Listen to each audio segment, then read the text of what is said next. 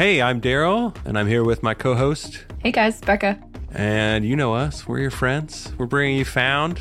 It's the podcast where we tell you the stories behind the startups, and we do that with the help of the entrepreneurs who found them.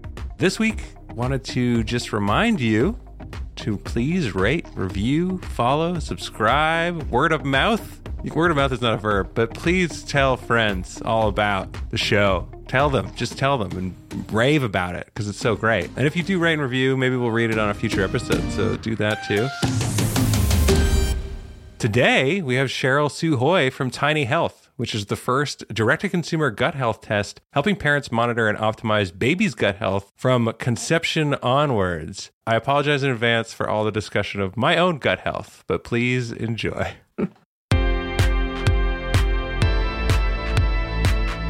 Hey, Cheryl, how's it going? Great.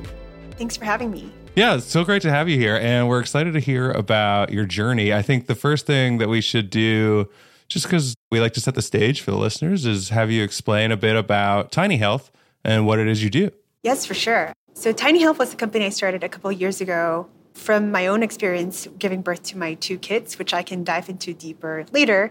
But basically, we are the first gut health test for babies zero to three years of age. There's a very specific measurement for that age range that's different from adult gut tests. So we are the first and the only one out there in the market right now. We also have a special test for pregnant moms or trying to conceive moms and also dads and older siblings as well. Cool. All right. Yeah. I think there's a lot more we can get into detail there about. I think I'm, I'm interested. This is just the first question that came to my brain. So apologies. I'm, I have vacation brain. I think we were talking before the call that you're currently in Maui, although you're working and uh, trying to have some relaxation time. I'm actually fully on vacation here, but I, I wanted to come back to do this. But I haven't been doing anything as exciting as being in Hawaii. I've just been playing Pokemon on the couch. Uh, Everyone has their own idea of relaxation, right? yes. Exactly. But the first question I have is like, does the gut health of the parent transfer to the gut health of the child? Is that a dumb question? I feel like it might be, but uh, you're the expert. So. It is not. And surprisingly, a lot of parents aren't even aware of this fact. So the baby, when they're conceived in the womb, they're pretty much sterile. There is some microbiome that transfers from mom to baby through the placenta, but very minimal. So when the water breaks during labor is when the sterile baby technically gets inoculated with the mom's microbes from the vagina tract. Mm. Um, so that whole vaginal delivery is really essential for the baby's lifelong health because the you know the colonization of mom's bacteria from the vaginal tract and then the, the gut microbiome seats the baby too at birth from the labor process we think maybe the mom's pushing some fecal fluid comes out and gets into the baby's mouth they swallow a lot of fluids when they come out of the birth canal and may sound gross to you, but it's actually right. really essential for for lifelong health. And that's what I discovered when I gave birth to my my daughter four and a half years ago. Wow. Okay. So, what then do you want to get into a little bit of your personal discovery? Because I think, you know, I, I don't have kids myself, but it's not something that's come up with nieces or nephews before. But maybe I didn't ask the right questions, or maybe people were, like you said, like it can be a sensitive topic, and it's probably not something that a lot of people are like, this is what I'm going to bring up around the holiday dinner table or something like that. yeah, I mean, I, I, have my personal story to share. So I, both my kids were breached, which means upside down. They're supposed to come out head first. So when they're butt first or feet first, you may have a higher likelihood of getting into a C-section. And that's kind of where the doctor kind of cuts your belly open to, to take the baby out. So as you can imagine, they're bypassing the birth canal and being born that way. So when I was kind of faced with that probability, I researched what that would mean for her lifelong health, what a C-section would mean. I've heard that a C-section is not as good as a vaginal birth, but I, I didn't know what exactly at the time, right? So being the entrepreneur me and the engineer me, I was researching and found all these papers that showed that a C-section born baby or babies who have antibiotics early in life, even through NICU and things like that, preterm babies, have a higher likelihood of allergic conditions, it's called atopic march. Basically, it's a progression of allergic diseases that starts with eczema and then progresses into food allergies, which is quite common these days, unfortunately. That hmm. progresses mm. uh, into asthma. Not always, but uh, the child who has eczema and allergies have a higher likelihood of getting asthma by around five to six years old. What's profound about this is that I found out that 70 to 80% of a person's immune system lives in the gut. It's dictated mm-hmm. by what bacteria is or isn't there that may be protective to health or harmful to health, right? And this, because this is being passed on from mom to baby at birth and in the early days of breastfeeding, uh, their immune system is set up in those first 1,000 days. And when you get an allergic disease in early life, like eczema, it means that your immune system, when it's developing at birth or in early life, wasn't set up correctly to recognize what's friend versus foe right? So mm. your immune system is supposed to like adapt to environment and diets and recognize what's good and what's bad for your bodies. So when you have an allergic reaction to diet or environmental allergens, and it's not recognizing it correctly, it's a sign that your immune system wasn't set up correctly. So it was really profound that although there is this association between the gut health and, of an early, you know, early life gut health in a baby with lifelong chronic conditions like allergies, it's a sign that your overall immune system wasn't set up correctly. So it may lead right. to other chronic conditions, even autoimmune conditions, diabetes, just a bunch of other, you know, obesity, a bunch of other chronic conditions. Yeah. Becca, do you have any personal experience with this or have you heard of this before i'm just curious because it was it's new to me but now as you're saying it i'm like this makes a ton of sense yeah no i'm kind of feeling the same way this definitely isn't something i've thought about more but especially even reading before hopping on this call just like how much more prevalent food allergies are today and i know c-sections are more prevalent right. now than they were say 10 20 years ago so i never would think to make the connection as someone who doesn't have kids myself. I don't even have nieces or nephews yet, but it makes a lot of sense. I think I'm curious about so you found this out, you knew this in advance before giving birth to your first kid. How did it go from those findings and sort of that discovery portion to kind of deciding to actually leap in, start a company, and take that learning into make it into a product? Yeah, it's all very related. So I found that out before I gave birth. So I actually chose, rather than going directly to a C section, a planned C section, I actually labored and attempted a vaginal birth because I knew that just having that water breaking and releasing and kind of inoculating the baby initially would, you know, get some benefits. So a lot of moms feel like, oh, I labored for 18 hours and ended up in a C section anyway. They should know that that actually has some benefits to, to the child. Mm. But anyway, I was like, oh, well, I screw my daughter up for her lifelong health if I had a C section. And, you know, there's, like you said, it's a sensitive topic. A lot of moms feel guilty about it. You know, sometimes it's just unavoidable and it's the best situation for the child, which is in my case. But then I then was kind of like researching well what can i do to restore her gut health is there a way to restore her gut health right and i found all these papers that said yes like the number one modifier or restoration for a dysbiotic baby gut is breastfeeding because the mom continues to transfer her gut microbes through the breast milk Hmm. Scientists don't know yet what the mechanism of the bacteria transfer, how it gets from the gut to the breast milk and into the baby's mouth, but it does. And we can show that with our tests. So that's one thing, but there are other things I did, like vaginal seeding protocol, where, you know, after the C section, you kind of like soak the uh, gauze with vaginal fluids and then swab the baby's mouth and face with the gauze within a few minutes of her being born to mimic that birth canal to have her look more like a, a vaginally born baby. And uh, there's a follow up study that shows that it does successfully mimic that birth canal route. So there are things you can do. And by one year of age, you know, there's something called a C section signature when a baby is born through C section or had antibiotics in early life by one year of age, if that C section signature is gone, that means the baby's gut would have restored and her risk for asthma would have been reduced by a factor of three to four X. Hmm. So that's pretty profound to me. And I'm like, well, I asked my doctors about it. Nobody knew about it because it was kind of relatively new.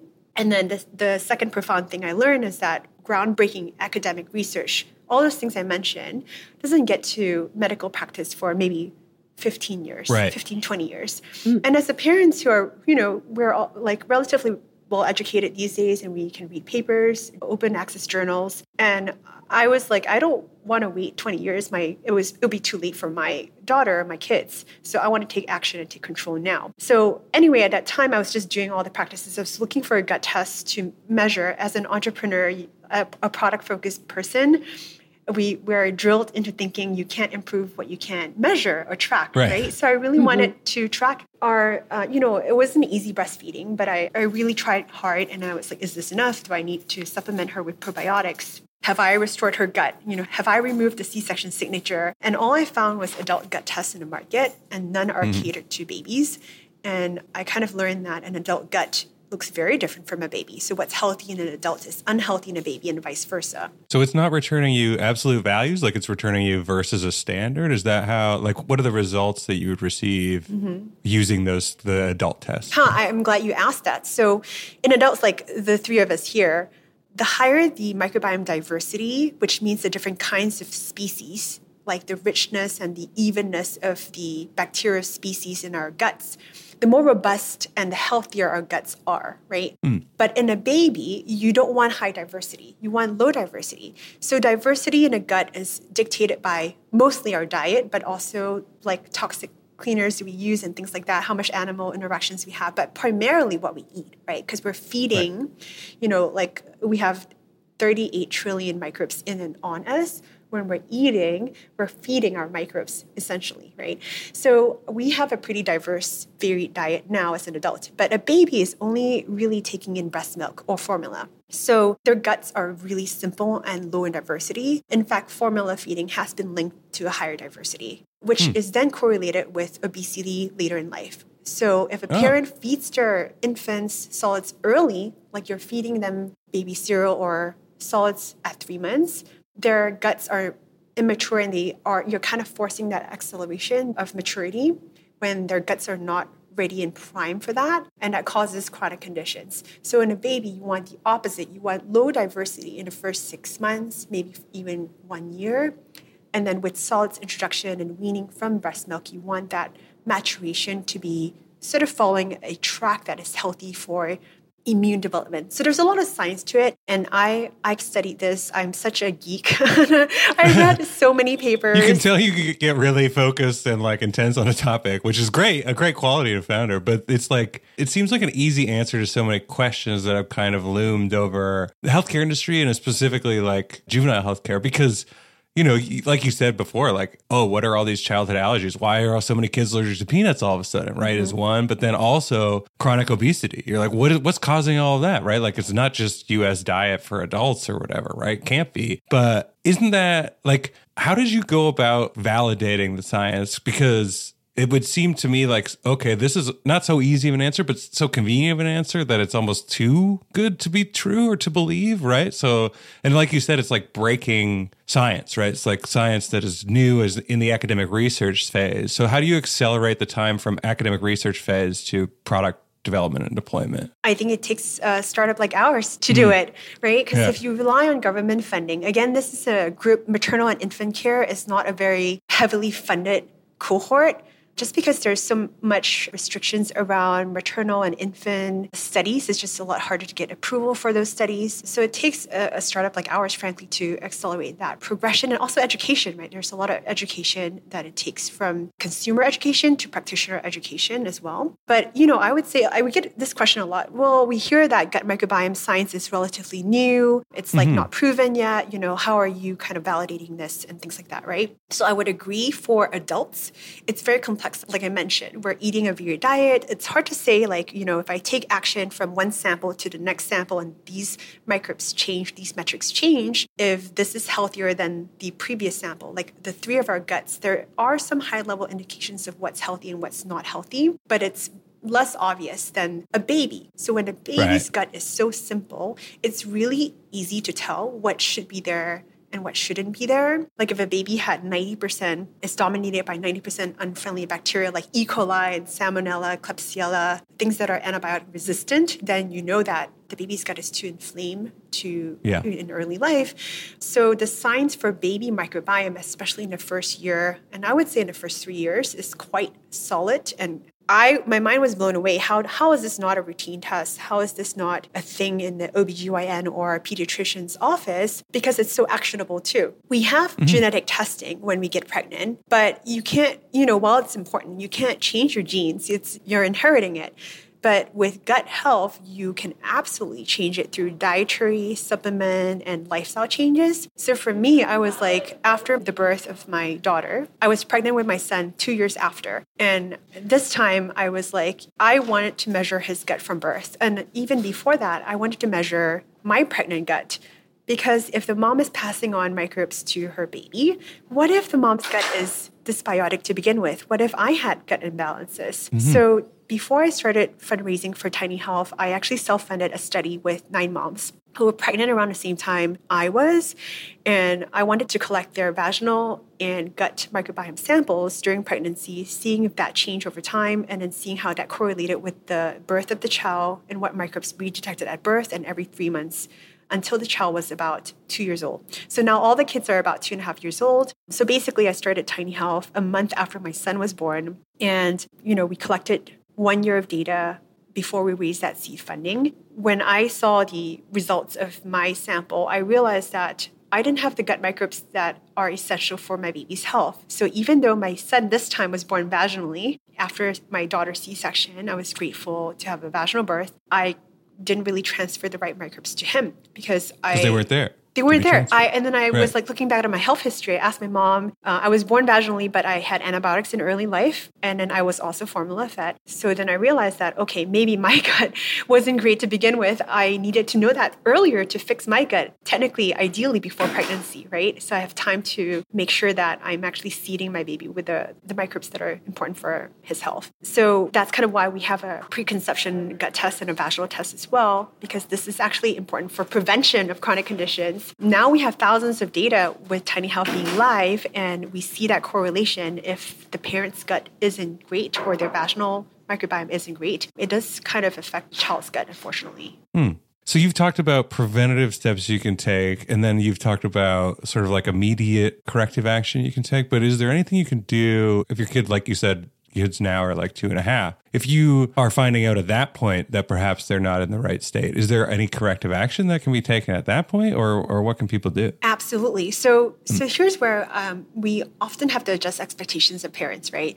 Uh, we do get a lot of kids now at three years old, five years old, seven years old with a lot of gut issues, a lot of allergies. We always say that it's never too late to test because you know knowledge is power of what's in the gut. We use shotgun-mediated genomic sequencing, which means we sequence all the microbes in your gut and we give it back to you like 100%. So you can see hmm. you have X percent this bacteria and X percent that bacteria. So to know what bacteria whether it's correlated with health or disease is important because you can still take corrective action. Now, the zero to one age is where there is the most impact in frankly preventing or reversing certain chronic conditions because your immune system is still like flexible and is being created, right? It's being developed at that point. So the right. trajectory of impact is larger, zero to one years of age. Beyond that, the window of opportunity just kind of closes a little bit more. It just, what that means really is just that it takes more work for you to change like your gut microbes, the, the, community, right? So it's possible. There's just, you know, you have to be more disciplined about mm-hmm. diet and supplements that you have to take and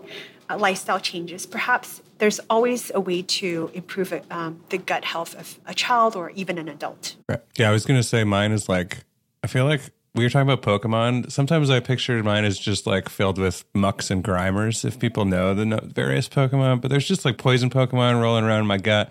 I think my biome is in awful, awful condition, is what I'm saying. And I would like to take. Well, I, I, mean, it's too late for me now, I guess. But I could. It's not too late. Right, like right. it's. Uh, we have an adult test too. So uh, we started with the the baby test, and then what we found out is that families then are curious about like, oh, I have an older child, five years old. Can they take a test? So we created a toddler test or a child test, three to seventeen years of age, and then the mom obviously tests, the dad tests too. Now we have a lot of couples who aren't pregnant yet, but in the future they want children. So they want to prepare their gut and their vaginal microbes, if you're a woman, for that future kid.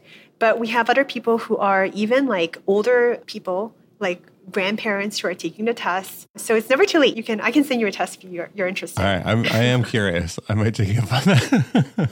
and you might be surprised, right? Like a lot of, yeah, your gut is dictated by your lifestyle and diet right now, but a lot of it is also dictated by early life. Yeah, so yeah. if you were born, you know, and, and everything was good at the time, it it has a lot of influence in your, your gut right now. Yeah. This is like the thing where people are always saying like, oh, you should just eat dirt or whatever. Or your kids, it's fine if they like eat stuff off the ground because right. it's like, it's good for them. Yes. Right. I feel like I did a lot of that, but I can't remember if I was born vaginally or via C section. Anyways, I'll figure it out. I'll text my mom. yeah, I'm curious because you like you just said, like you have tests that people take before they're even trying to conceive. People, it seems like, come to this question from like all different stages of the process and different stages of life, even. How do you navigate making Tiny Health work for all those different groups, all those different use cases, and sort of being able to kind of deliver the same results in service even though it sounds like everything is going to just be slightly different. Yes this is quite key and i think this is the power of our tests it took us about two years of r&d before we launched the first test to market and we're still constantly improving it frankly. So the test itself the swab is the same. I wish i had a sample here to show you. It's like a q-tip. Mm-hmm. it's a dry swab and then you take a you sample through a soiled diaper which is easier. You're kind of changing diaper as a parent anyway or soiled tissue toilet paper and then you throw it into a prepaid return mailer. Our lab gets it and sequences it. We get the data back, and then we transform that into a report that's tailored to your age. So when you activate your kit on our website, you tell us your age and we ask you a whole bunch of questions about your birth history. So Darrell, you you may have to go back and text your mom and ask how you were born because it is quite essential to your gut health right now, how you were fed, just how, how many rounds of antibiotics you've been exposed to in the past, just your best. Memory. I know the answer to that one It's a lot because I used to get earaches all the time as a kid. So, you know. okay. Oh no. but there's again, if you've done the right things to kind of restore your gut, maybe it, it doesn't look as, as bad as you think. So yeah, we ask a bunch of health history questions and even current symptoms. Uh, what do you feel now? Do you have bloating or constipation and things like that? And then we tailor that report to your stage. So we've we've done all that work in, you know, if you're trying to conceive, your report will use that language to kind of speak to you about your future baby and kind of like preparing your gut for your future child. If you're just a regular adult, we won't have that language. We try to you know really customize that report to that individual. So if you're a male who's not, you know, obviously not pregnant, then we won't use that language. So it would just be a generic kind of adult report and then babies, we would, you know, would obviously address the parent and how you would uh, help to improve your baby's gut health. Cool. Yeah. Is it very like high touch or do you have that kind of formularized? Okay, it is automated. Yeah. Okay, it's all automated, and the power of our tests that we haven't seen anyone in the market do yet is I mentioned earlier that the adult gut is very different from a baby gut. This is the key and no test out there has a proper zero to three years baby test because we customize our reference ranges even precisely from zero to six months old. I think properly is, is seven months is when kind of the most babies stop taking breast milk, not all, but at the point of weaning is a huge shift in their microbiomes because they're now being introduced to foods and solids. So it shifts dramatically at that time point to very diverse, from very low diversity to high diversity. And there is a maturation progression, right? So we have our reference ranges from zero to about seven months, and then seven months till 18 months is, is a different range. And then, you know, 18 to 3 years old is a different range, 3 and above is a different range. So it's pretty precise.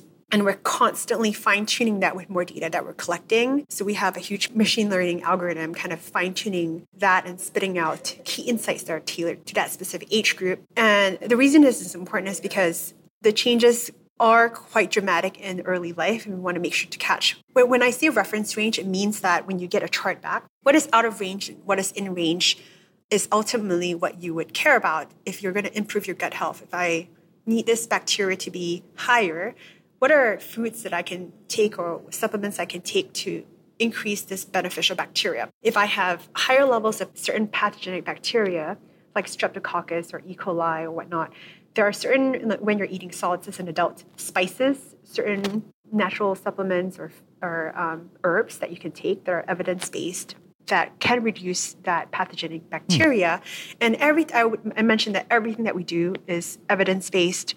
I was that mom, you know, like being a Google mom and finding the solutions myself. But in my head, I was like, am I interpreting this paper correctly? Right. Am I, you know, if I'm going to buy the supplement for my child or myself, am I doing it right? And I don't have the money to pay a functional doctor who charges $600 an hour to consult with me. So Tiny Health is kind of filling that gap where we are researching and we have a team of scientists and pediatric experts and nutritionists who are doing the research and putting that action plan for you. And we have all the citations on the action plan that you can click to see the, the PubMed article for how this herb actually was proven to decrease this pathogenic bacteria. Cool. Mm. I feel like that's good to hear because I was going to ask about that with this being such a education heavy type of product because I know like for me personally when you go to the doctor and you get a blood test back and it's just like the technical number names behind the different proteins and stuff I'm like okay like i don't am i i don't know what any of this means like cool Yeah. it's in range i don't know Yeah. And what's the goal, right? Like, you know, I'm I'm high now. Like what do I need to get down 2% or is it 0.2%? So we make that super clear and we I'm a really product focused founder. So I still talk to users and I still do consult calls with users to see what they understand or don't understand to make the report really easy to read and interpret. Cool. Yeah. So speaking of, so like, I do want to talk a bit about your founder experience. The product is super interesting, which is why we've been talking about it already for for half an hour. But I'm curious about like, your this is not your first time being a founder, right? Is it at least second time, maybe third time? Because you, Yeah.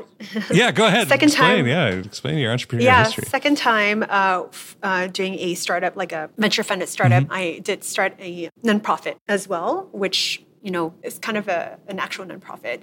But that was some time ago, and, and now this is my only focus right now. Cool. So is it- has it always been like, have you always been entrepreneurial by nature? Was this something you always knew you were going to do, or how did you get into it to begin with? Yeah, I mean, I, I started a bunch of businesses as a kid, you know, like definitely had that trait, you know, you, you get lemonade, lemons and you make uh, lemonade stand, the equivalent of that. Uh, since I was like seven years old, I, I've started like ventures, selling stuff to my, you know, uh, schoolmates, right? so, so definitely I have that trait. The first company I started was out of New York when I was working there as a management consultant. And it was during the financial crisis. So it was interesting. It was also when uh, the New York tech community was uh, starting. You know, all the bankers and consultants who was laid off at the time. Feels a bit like we're going through that right, Right. Now say, as well. it's relevant Yeah. experience. Yeah, yeah. So that was like uh, what twelve years ago. So I, I left my consulting job to start my first company in New York uh, at a time, and at the time it was like a digital wallet for daily deals. Mm-hmm. Now with crypto, there's a different meaning to a digital wallet. Yeah. I'm sure, but at the time it was anything with kind of a virtual currency value, like Groupons and Living Sh- Social daily deals, and eventually we were going to go into coupons, gift cards, airline miles, and things like that. So that was the first venture that we eventually got um, acquired by Walmart Labs oh, nice. Okay. cool. in in 2013. Yeah. yeah. And how is that different from your second go around as founder? Is it night and day? Do you look back at it and go like, "Wow, I was terrible at that," or do you think like, "Oh, there was some things where I was way better at that," or maybe it made a lot more sense then, or anything like that? You always look back at your initial ventures and uh, you feel ashamed, uh, you know, by it because I'm ashamed of everything I've ever written prior to whatever whatever I write today, and then I'm ashamed of that as soon as it's published too. But yeah, Yeah, uh, I mean that was such a long time ago, right? And I, I was a first-time entrepreneur. I didn't really know what I was doing, but certainly I learned a lot. And for my next venture, I knew that I wanted to do something much more mission-driven. Uh, My first venture, I definitely was still doing something that uh, you know was a problem that I saw in my own that I was trying to solve. And this time too, frankly, and I I really like those ventures where you you have a keen sense of what that problem is that you want to solve in the world. But this time is much more much more mission driven in terms of noticing the rising chronic conditions in kids and why that could be and you know truly creating a product that i think can improve the health of future generations so a lot of our first hires people are really passionate and driven by that motivation. A lot of the influencers we work with on social media are super passionate about that and they do a lot of free marketing for us frankly. So it's very empowering too. I, I think uh, i'm excited about in this company is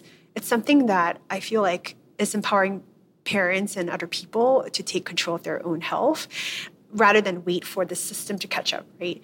And so this time i feel like it's a company i can totally work on for the next 10 20 years because i'm just so passionate about the science. Like i mentioned i was geeking out on the science. So when my when my son was born and i started the company i took a phd level course in microbiome sequencing to understand the technology like uh, from a university. And I had to pick the right technology, and that's maybe something too technical for this podcast, but we picked technology that can be used for future research and therapeutics, not something that's outdated. You may remember uBiome Yep. and now defunct gut microbiome testing company, and they really revolutionized the way gut tests has been done. It used to be in the labs and for clinical studies, and they really made it more consumer friendly, and they created the whole at home testing gut test capabilities, right? But they went down under from leadership, unfortunately, leadership corruption and, and sort of, yeah, misappropriation. But they were also using an older technology that's uh, 16S, is a little bit outdated. Mm. So I knew that I wanted to research, you know, what technology is being used in current research, academic research, that would position our company as, frankly, a data driven company. Right so yeah, we don't see ourselves as much as a a D2C or consumer company as much as we are um, a data company. And we, we really want to make sure the data we're collecting right now can be used to advance research in the field and to create solutions for problems that we see today. So kind of going back to how I feel about this company, it is a much larger company than myself mm-hmm. is how I see it. Yeah, you mentioned scale, impact, and, and data. So this is something I've talked to before about people particularly working in like I guess areas of underserved, underserved health areas, like women's health. A lot of the times, right, are saying like, mm-hmm. oh well, like the research pools don't exist, right? Like it, the studies that do exist are not done at scale, and so this is something we want to help with. So how do you do that in a way that brings in your customers and also doesn't like leave them feeling like a product because they're you know using their data for other uh, you know whatever care development or other courses of action. Mm-hmm. ultimately we have to build trust with the community and kind of establish really upfront with what we're going to do with our data. Mm-hmm. we obviously we don't reveal any personal identifiable information. Everything is protected and we're hipaa compliant. Everything is anonymized when we do analyze that data. Um, in aggregate, right, right, for insights and not just to improve our insights in our reports to parents, but to leverage for future research. We actually just launched um, a research edition kit on November 1st. It's been about a month now, and it's seen a lot of success. So basically, it's an IRB approved study, which is an ethical board that approves all the studies governing things that you want to publish in a journal, and people consent to it. So once they purchase their kit, uh, we give a little bit of a discount for people who are interested in that research edition. Oh, nice. yeah. They consent to a form where they can be entered into the control group if they don't have a condition that we're investigating. So this one, we're investigating childhood allergies because mm-hmm. it's so prevalent. So for those who select that they do have eczema or you know food allergies and whatnot, then they would be entered into the allergy cohort. So while there is some, you know, for, for eczema and asthma, there's stronger studies backing a gut microbiome association with these conditions. For food allergies specifically, it's very limited. Mm. So we are pretty clear in our reports that, you know, we have this biomarker, but it's pretty weak. And so this research data that we're collecting will improve this, right? And we want to publish it. So when we publish data, we're giving back to the community because when you publish data you technically have to upload the data and someone has to be able to reproduce right. that. So yeah we're kind of like giving back in that sense or we want to eventually give back in that sense to improve the research in this arena. So the response has been amazing so far. We've gotten a lot of submissions from or like you know people opting in to consent to the study. So in the future we see ourselves launching multiple studies for different chronic conditions even adult conditions you know to again like show that we are contributing back to research yeah, that's great. I think uh, I would like to participate in that too. So I, will look it up. I'll, I'll opt into the research kit. But yeah, because I think, but I'll be put into whatever a, control group, not a control group, but a test group for like bad tummy aches. Oh, tummy hurts all the time. Is that one? Is there like a uh, not not okay, yet, but well, um, right. yeah, yeah. you know who to call when you start that one. Yeah. What I'm saying is, I should go to the doctor. no, I mean, if you have GI issues, I think you should absolutely take our test. We, we may, you know, we have a, for adults, more gut inflammation biomarkers. So if you've heard of leaky gut. Right, right, right. Yeah, hopefully you don't have that. Well, but, hopefully not. I mean. but you, you, that's the thing. I always believe that knowing is power because then you can take action if you're motivated to do so, which may mean eat less Pokemon snacks and whatnot. Yeah, well, I, okay, so that's true. I'm definitely I'm I'm of an age now where I can tell that like things going in make a big difference to what goes on with my body, right? But like. Uh-huh. I I don't know how much I feel like this is a, a problem that you know is not just my problem, but like as you get older, you kind of wonder is this is this normal? Is this normal for the course of aging? Right? Like I'm severely lactose intolerant now when I that mm. is not something that I've and, and, you know I've heard that does come with aging but I'm like how much right mm-hmm. like is it is it normal to be like well I guess today is a pizza day and I'll just deal with it and the pain that comes afterwards or is it like this is something beyond right which I'm sure you know comes up a lot when you're talking to people um, mm-hmm. about their personal gut health. Yeah, for for lactose intolerance, I'm learning too that it's enzyme driven. Mm. So it mostly affects like I think the Asian population has almost no none of this enzyme. Mm. So over time they do get lactose intolerant more so than other ethnicity groups uh, apparently. But it is kind of enzyme related. So like as to whether or not it's related to the gut microbiome, we are not sure. But other things like gluten intolerance mm-hmm. is related mm. to the gut microbes, or um, celiac disease certainly is, for example. Certain food sensitivities, there's not a lot of research in that relating back to the gut microbiome, but part of our study is also looking into food sensitivities. So it's really interesting. This is a huge umbrella of gut related issues that may or may not be related. But that's why I think this field is very exciting. There are some stronger indications like eczema and asthma certainly related to the gut. But you know, as you get into intolerances, sensitivities, yeah, like all these kinds of conditions, we think there is probably again a correlation with early life immune programming right. that maybe wasn't set up correctly. And we hope to be that company that will give you more answers in the future. So if you take a, a test now, everything is retroactive, mm-hmm. kind of like 23andMe as they come up with more insights you can see. So for a child, right, like you, you talk about changing diet as an adult, like, oh, I'm so set in my ways. You asking me to eat more fiber or less junk food. Like, oh, like it's so hard to change an adult's uh, lifestyle right. and habits. But if you, you are a parent and you are feeding your child your taller foods, you have the power to pretty much, you know, change that, yeah, right? And yeah. start fresh. So that's kind of why we think our test is so impactful for this age group of babies and kids. And as your parent, you're not yet a parent, but when you are, you will realize your whole life you know revolves around their health and their well-being yeah. in some sense right so you do change your own habits too when you have kids so we think that this is a perfect segue like a perfect wedge we have much larger ambitions beyond babies and kids mm-hmm. but this is a great wedge to get into because parents are just so motivated and they're willing to spend so much money for the well-being of their kids oh, yeah. the, the, health of their kids. Yeah. Yeah absolutely. But yeah i think it makes sense and the branding can withstand that too because it's like the tiny just refers to microbes. microbes. Yeah, yeah. So it's for everybody, right? So that's cool. Yes. Yeah, I think that's a smart place to start because yeah, you're right. People, older people are like me, where they're like, I care, but I don't care enough to necessarily do anything about it, right? But like, mm-hmm. if it was my kid, in theory, right, I'd be like, oh wow, like okay, this is really important. Like I'm fine, I'm done, whatever, my time is over. Mm-hmm. but the kid, well, you say that now, but you know, when you have a kid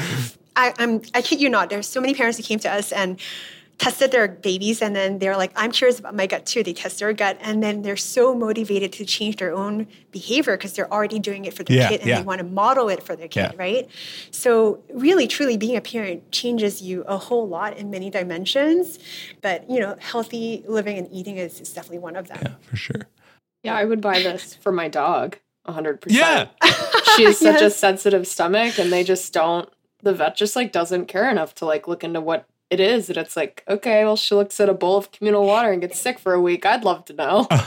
You know we eventually we would love to get into pet microbiome too. We can absolutely use the same technology and we do know that households with pets dogs and cats particularly their kids have fewer allergies uh-huh. because they're being introduced to other bacteria that the dogs you know may go out and take a walk and bring them back and creates that more robust gut. But then to make things more complicated, there are certain breeds of dogs that are better than other breeds. Oh.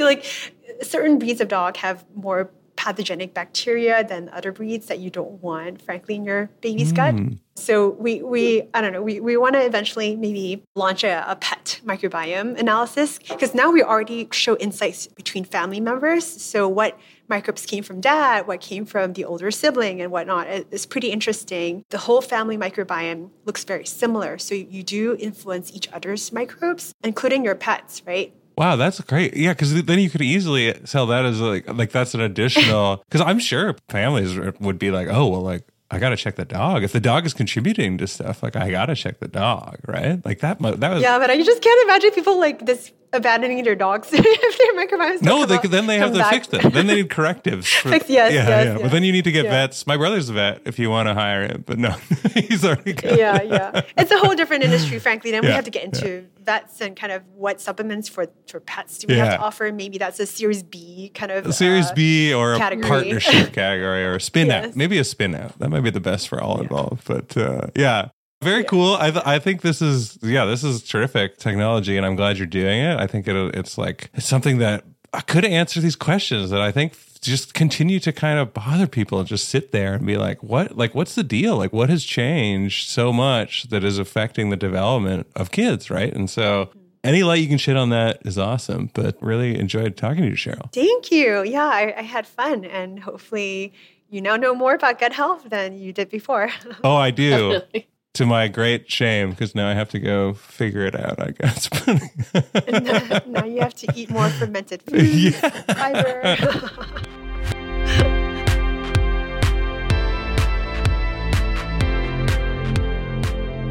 All right, Becca, that was our conversation with Cheryl. What did you think about the chat and about tiny health? Yeah. No, I thought it's such an interesting concept because, like, we're talking about sort of, you don't think about baby gut microbiomes. No. But everything she was saying were all threads that I had thought about before, sort of more kids being born this way and more kids developing these allergies and just all this stuff aimed at adults now about just how much your gut biome affects seemingly everything. So it's interesting to kind of hear that this startup puts all of those threads together. Yeah, I think I was trying to get at it in the show, but I don't think I quite did, which is like, it almost seems like too neat an answer. Like, it's one of those things where you're like, oh, weird, we've had all these big questions for such a long time, and this thing comes along and like claims to be the answer to all of it. It's almost too tidy, right? It makes you a little bit suspicious. Mm-hmm. But it seems Definitely. like that's why they're putting so much effort and so many resources into this education piece, which I imagine still is a massive challenge, right? Definitely. And I think it's interesting too, especially with what you just said, almost like a blanket solution to seemingly every problem that babies are facing and sort of can grow up into because I thought it was interesting that it's such a young company and it seems that it's trying to offer products for almost every stage of life right. babies, kids, even adults, and stuff like that, which is kind of uncommon for young startups like this, especially at such an early stage. But I don't know. I guess it's not as uncommon in the biotech space, and this is definitely biotech flavored. So maybe it isn't that weird. Yeah, it's true that, like, oh, you've got a product that can test for whatever is going on with the microbes in your gut or whatever. So that does apply across age groups and whatever, but it's not as simple as that because there's so much you have to do in terms of marketing and approach. And I think that we got into that a bit in our conversation, but it's I think it's a lot more complicated than we were able to discuss in the time allowed about how you approach each of those audiences and discuss this particular thing with them, especially when you're going to have a lot of skepticism. Like, we didn't talk about it that much during the episode, but I think there are people who think this is quite woo woo or whatever mm. to use a not great term, but that it's a little bit out there and that maybe it's a, a pseudoscience versus actual science, right? Like, I'm not saying that that's the case, because I think there's a lot of demonstrated research in support of it lately, but I think a lot of people still have that perception, and perception is kind of what matters when you're marketing to individuals, right? Yeah, absolutely. I mean, you're definitely going to get consumers who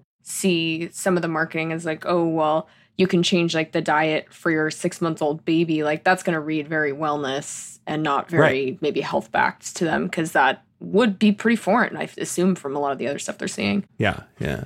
That combined with kind of like so there's trust in terms of how do I know that you're actually a science? And there's trust in terms of they have really big goals when it comes to making use of the data they're collecting. And HIPAA compliance goes a long way. Like the fact that you're HIPAA mm-hmm. compliant has real, actual, actionable restrictions and requirements, right? But it's still something that you have to have massive brand trust with your users in order to get them to participate in something like that. Absolutely.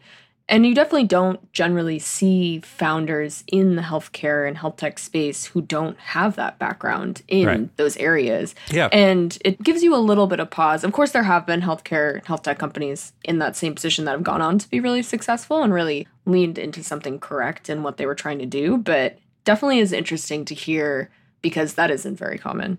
Yeah. And I think you mentioned, you know, she doesn't have the background of health, but she is a second time founder. So that was Mhm. kind of interesting too, right? Like that she took one crack at it. It seemed very much of like a this is popular right now, so let's like strike while the iron's hot kind of business to be in. And I think she said, admittedly, she was young and this is what was going on. And then came back and realized it needs to be more passion focused. So what did you think about that part of the discussion? I thought that was particularly interesting because you would expect that kind of answer from someone who failed on their Right. first startup, but like she did not. And she had sort of like a successful exit. So it is interesting to hear her say that. But maybe it's kind of like what we've talked about in other recordings where being an entrepreneur, being a founder is such a tough job that maybe Yeah. after the first time she was like, well, if I'm ever going to do that again, maybe there does need to be more passion behind it or more of a drive to sort of dive into that. Yeah, dive into that again.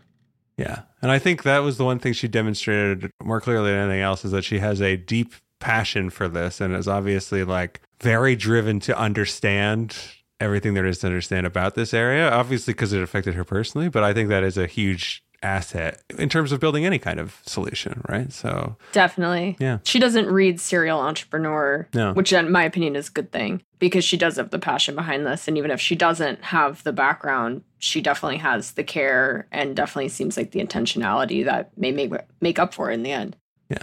All right, Becca. Well, thanks very much. And I think, you know, we'll hear from them in the future, probably when they just transform the world and give us all these long longitudinal studies about baby gut health and how it affects everything. And it'll probably fix all the problems that the world is having ever. hmm That's my long term prediction. So, You and I will hear back from them sooner than that when we get our results when we both take Oh, these right. tests.